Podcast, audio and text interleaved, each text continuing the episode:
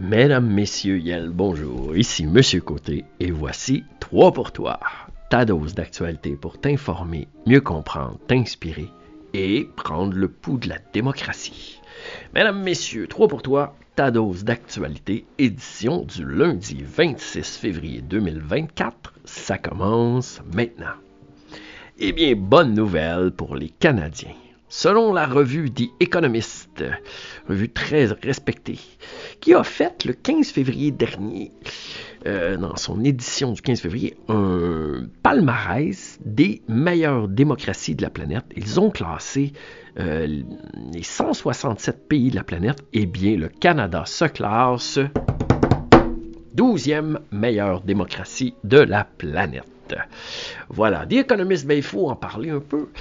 The Economist a été fondé en 1843 en Angleterre et si on pouvait l'expliquer, c'est la revue qui représente euh, partout dans le monde euh, le libéralisme économique, la démocratie euh, économique telle que pratiquée par l'Angleterre triomphante et maintenant les États-Unis. D'ailleurs, la moitié, on dit la moitié des gens qui sont abonnés à The Economist sont des Américains aux États-Unis. Euh, quoique les bureaux et les journalistes sont majoritairement en Angleterre, à Londres. Eh bien, The Economist, fréquemment vu comme la revue la plus influente de la planète, eh bien, elle classe les démocraties de la planète avec grand euh, soin. Selon cinq critères, on nous explique. Eh bien, on va évaluer le processus électoral, on va évaluer euh, en deuxième le fonctionnement des différents gouvernements, on va évaluer la participation politique dans les pays. Est-ce que les gens se déplacent pour aller voter? Est-ce que les gens y mettent euh, de l'importance? Quatrièmement, on va vérifier est-ce qu'il y a une bonne culture politique dans le pays? Et cinquièmement, est-ce que les libertés civiles, hein, les libertés individuelles et collectives dans le pays sont bien euh, protégées et on en fait une bonne promotion? eh bien, on nous apprend que le Canada fait partie du 7% le plus élevé des meilleures démocraties du monde. Plus loin, on nous dit que 45% des humains de la planète vivent dans une démocratie. Et ben, si on fait le complément, ça veut dire que 55% des humains, donc la majorité, ne vivent pas vraiment dans une démocratie. Depuis dix ans, on remarque, selon les graphiques, que la moyenne mondiale de la démocratie a reculé d'environ 6% Donc depuis dix ans, ça veut dire 2014. Euh, la Chine, régime autoritaire, classé dans les, quatre catégories, euh, régime autoritaire, euh, donc les moins démocratiques, quatrième sur quatre catégories, eh bien, ça représente 17,5% de la population de la planète, donc qui ne vivent pas vraiment en démocratie, puisque en Chine, il n'y en a pas. Si on, fonde, euh, on, voit plus loin, eh bien, le Canada se, pose en, 12e position. On évalue les scores en donnant une note sur 10 et le Canada eh bien, obtient un 8,87. C'est très précis. En 11e position, si on remonte vers euh, la, première position, eh bien, on retrouve les Pays-Bas, hein, la Hollande, avec 8,88.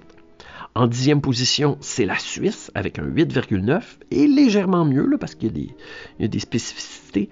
En neuvième position, c'est l'Australie, donc pays démocratique avec 8,9 sur 10. En huitième position, Taïwan, pratiquement 9 avec un 8,99 sur 10. En septième position, on retrouve l'Irlande avec un 9 tout juste. Et là, les pays scandinaves, sans surprise, euh, se, retrouvent là, dans le sommet. En sixième position, c'est le Danemark avec un 9,09. En cinquième position, l'Islande avec un 9,18. La Suède en quatrième position avec 9,26. Et top 3, la Finlande avec un 9,27 et la Nouvelle-Zélande en seconde position, médaille d'argent, selon des économistes, avec 9,37 et la toute première place de la planète sur 167 pays du monde, eh bien c'est la Norvège avec un 9,75 sur 10. Si on va maintenant vers le bas, eh bien, en 13e position, derrière le Canada, c'est l'Uruguay. L'Uruguay qui se trouve à être, euh, selon des économistes, le pays le plus démocratique de l'Amérique du Sud. En, 14, en 14e position, en dessous de l'Uruguay, on retrouve la Corée du Sud, suivi en 15e de l'Allemagne, hein, le leader économique de l'Europe. En 17e position, le Japon, En 18e, c'est l'Angleterre elle-même, évaluée euh, par ses journalistes en 18e position. En 20e, l'Autriche. Nos cousins français en 22e position. Ils ont un score de 7,99 sur 10. C'est Israël qui se retrouve en 23e, suivi en 24e de l'Espagne. En 25e position, le second pays d'Amérique du Sud, c'est le Chili. En 26e position, nos voisins américains, les États-Unis, se retrouvent avec une note de 7,85 dans les euh, pays qui n'ont pas une démocratie euh, dite complète. Donc une démocratie euh, qui juge imparfaite, si ma traduction est acceptable. derrière les États-Unis, on va aller plus loin un peu. En 46e position, c'est l'Inde. Euh, si je vais plus loin, euh, je vais revenir, oui, en 31e position, l'Italie, la Grande Italie, avec 7,68. Donc, euh, le Sri Lanka en 67e position. Un peu plus loin, la Tunisie en 76e position. Le Brésil, je vais revenir en Amérique du Sud, en 47e position. En 96e position, euh, on retrouve le Maroc, donc le Maghreb. En 113e position, c'est l'Algérie. En 119e position, Haïti. En 124e, on retrouve la Russie. Et là, on est dans un régime autoritaire. C'est ce que The Economist nous explique. En 131e position, c'est le Vietnam, également un régime autoritaire communiste. Euh, derrière le Vietnam, en 148e position, on retrouve la Chine. 152e, donc euh, quatre positions derrière la Chine en plus bas euh, sur la liste, l'Arabie saoudite. En 155e position, c'est l'Iran. Et en 164e, nos amis du Congo en Afrique en 167e position, terminant le palmarès. Là, on n'a pas tous les pays du monde, parce qu'il y en a environ 195-200. Euh, en 167e position, ben, c'est l'Afghanistan qui termine le bal.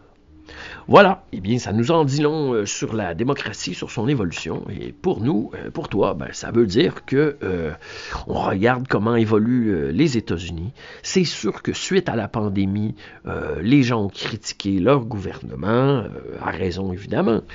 et donc, il y a eu beaucoup de, polarisation, de frustration. L'Internet n'a pas aidé. Et d'ailleurs, c'est ce que le journaliste Vincent Brousseau-Pouliot dans la presse remarquait J'en cite un, passage, il en a parlé euh, mardi dernier, revenant sur le classement d'économistes, et il a déclaré ceci. La, polarisation est devenue une caractéristique croissante de la politique canadienne. Euh, ce fut particulièrement évident en 2023. Les tensions n'ont cessé de croître entre les gouvernements fédéral, libéral, les provinces divisées par des conservateurs, etc.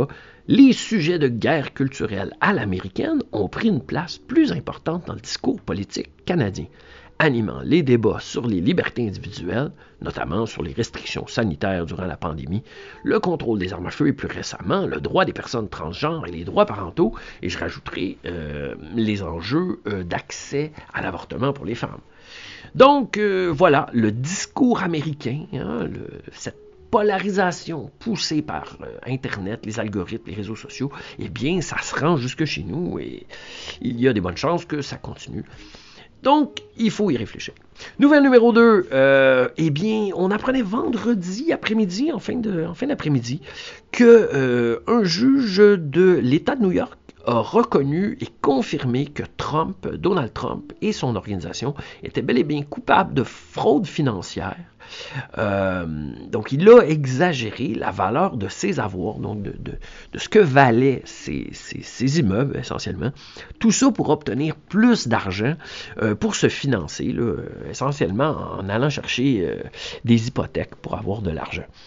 Et la condamnation du juge Arthur Engoron de la Cour de l'État de New York, eh bien, il condamne Trump et ses organisations ainsi que ses deux fils à plus de 450 millions de dollars et il a 30 jours pour, euh, pour payer, pour régler. Évidemment, on se doute bien que les avocats de Donald Trump vont faire appel. Euh, et cela dit, on calcule que dans l'article, Donald Trump, euh, selon Radio-Canada Information vendredi, eh bien, il, devra payer 114 000 d'intérêt par jour de retard s'il ne fait pas ses paiements. Euh, paiement d'intérêt, donc c'est énorme. et également, ben, il faut mentionner que le juge de New York il a dit que l'organisation Trump, n'est-ce pas, euh, s'appliquera à toute l'entreprise ou entité juridique à New York, et cela pendant trois ans ainsi qu'à ses fils pendant deux ans. Et l'ex-président de la Trump Organisation ne peut pas non plus obtenir des prêts de banque new-yorkaise pour les trois prochaines années. Donc, ça porte une, un dur coup à Trump dans, New York, dans la ville de New York, l'État de New York, où euh, euh, il a eu une majorité de ses affaires hein, qu'il a, a hérité de son père, hein, il faut le mentionner.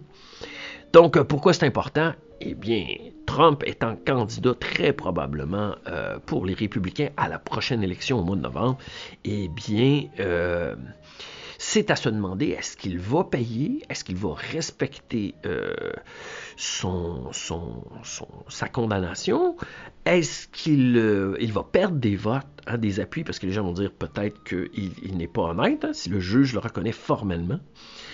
Euh, ou est-ce que plutôt ça va le pousser à euh, vouloir se faire élire encore plus hein, pour essayer d'aller chercher cette espèce d'immunité présidentielle euh, pratiquement royale qu'il pourra aller chercher?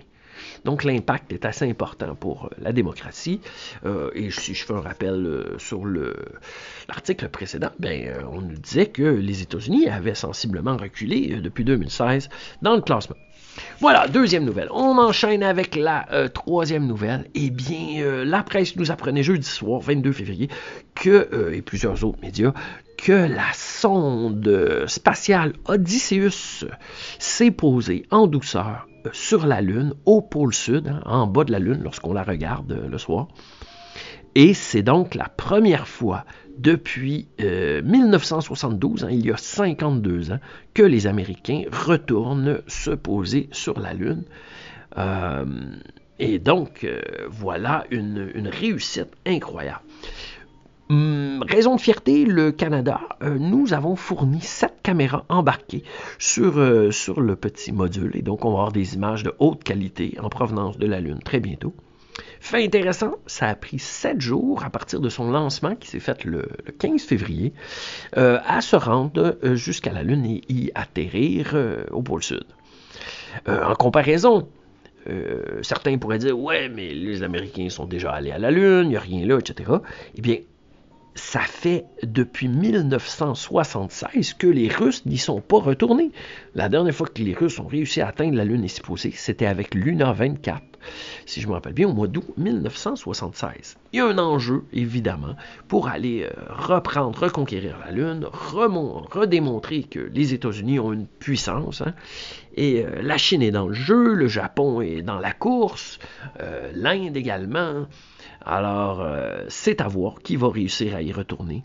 C'est un enjeu pour nous, puisque c'est en quelque part une façon de démontrer aux autres pays de la planète qu'ils sont les plus forts, qu'ils sont encore capables.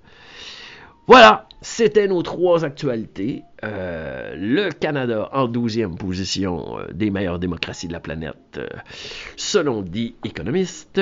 Donald Trump et son organisation condamnés à plus de 450 millions d'amendes pour fraude financière. Et retour à la Lune d'une sonde Odysseus, sonde, qu'on doit le dire, euh, qui n'a pas été fabriquée par des, gens qui travaillent pour le gouvernement, mais bien par une compagnie privée. Hein. La compagnie euh, qui a fabriqué la sonde Odysseus, eh bien, ils le font pour l'argent. Donc, on n'est plus dans la conquête d'un objectif, la Lune, pour un rêve on est plus euh, dans une, course financière hein, pour démontrer qu'on peut aller chercher des ressources. Voilà, on termine avec le segment Souligner la beauté. Eh bien, mesdames, messieurs, je vous présente, je reviens, je vous présente l'artiste Joe Boquin. Récemment, on est tombé là-dessus. Il faut aller écouter son album éponyme de son nom, euh, portant son nom de 1988-89, l'album Joe Boquin. Euh, où il y a les chansons Les femmes voilées, Apocalypso, On parle des yeux, et plus particulièrement la chanson Paradoxale. Et là, je vais vous en lire des extraits. Les paroles sont vraiment intéressantes. Elle dit Euh, toujours déchiré entre le bien et le mal, paradoxal. On ne peut me dompter. Je suis comme un animal. Je veux avoir le visage d'une enfant, porter au corps des marques de sang. Je peux tout voir dans un miroir déformant, broyer du noir et, m'habiller de blanc. Paradoxal. Allez lire les paroles, écoutez-la. Ça bien vieilli, le clavier est quand même un peu spécial. Voilà, c'était 3 pour toi, votre dose d'actualité. Je vous rappelle notre adresse courriel, c'est balado.3 en chiffre pour toi à commercial gmail.com. Si vous avez des commentaires, des suggestions ou des remarques, ça va nous faire plaisir de vous répondre. Mesdames, Messieurs, c'est tout pour moi. Je vous souhaite une excellente semaine. Bientôt la relâche. Gardez le courage, les journées rallongent. 3 pour toi, c'est à vous de jouer. Bonne semaine.